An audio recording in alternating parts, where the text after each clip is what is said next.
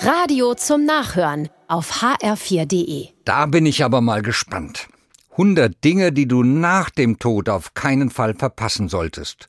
So ist der Vortrag für morgen Abend angekündigt. Mich macht das neugierig. 100 Dinge, die ich nicht verpassen soll nach meinem Tod. Ich kenne aus den Auslagen der Buchhandlung die vielen, was ich alles gesehen, erlebt, besucht, gegessen haben muss Bücher. Sie alle wollen mir empfehlen, was ich unbedingt erlebt haben muss, vor meinem Tod. Und jetzt kommt Fabian Vogt mit hundert Dingen daher, die ich nach meinem Tod nicht verpassen darf.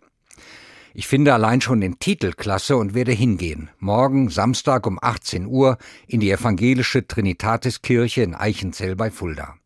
Was mich, uns Besucher erwartet? Ein vergnüglicher Ausflug in das Jenseits, heißt es in der Ankündigung.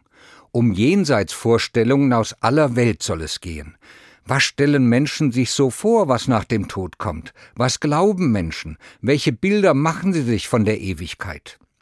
Vergnüglich und unterhaltsam soll die Führung durch das Jenseits werden. Fabian Vogt, der Referent, ist Schriftsteller, Künstler und Kabarettist. Also könnte das mit dem vergnüglich und unterhaltsam auch bei diesem durchaus ernsten Thema wohl hinkommen. Und er ist Theologe und Pfarrer. Da hat er ja auch etwas zu sagen über die christlichen Vorstellungen vom Jenseits. Vielleicht erzählt er von der Offenbarung des Johannes. Dort findet sich ein Bild für die Ewigkeit, für mich das Schönste zum Thema und ich sah einen neuen Himmel und eine neue Erde. Und Gott wird bei ihnen wohnen, und er wird abwischen alle Tränen von ihren Augen, und der Tod wird nicht mehr sein. Das will ich nun wirklich nicht verpassen.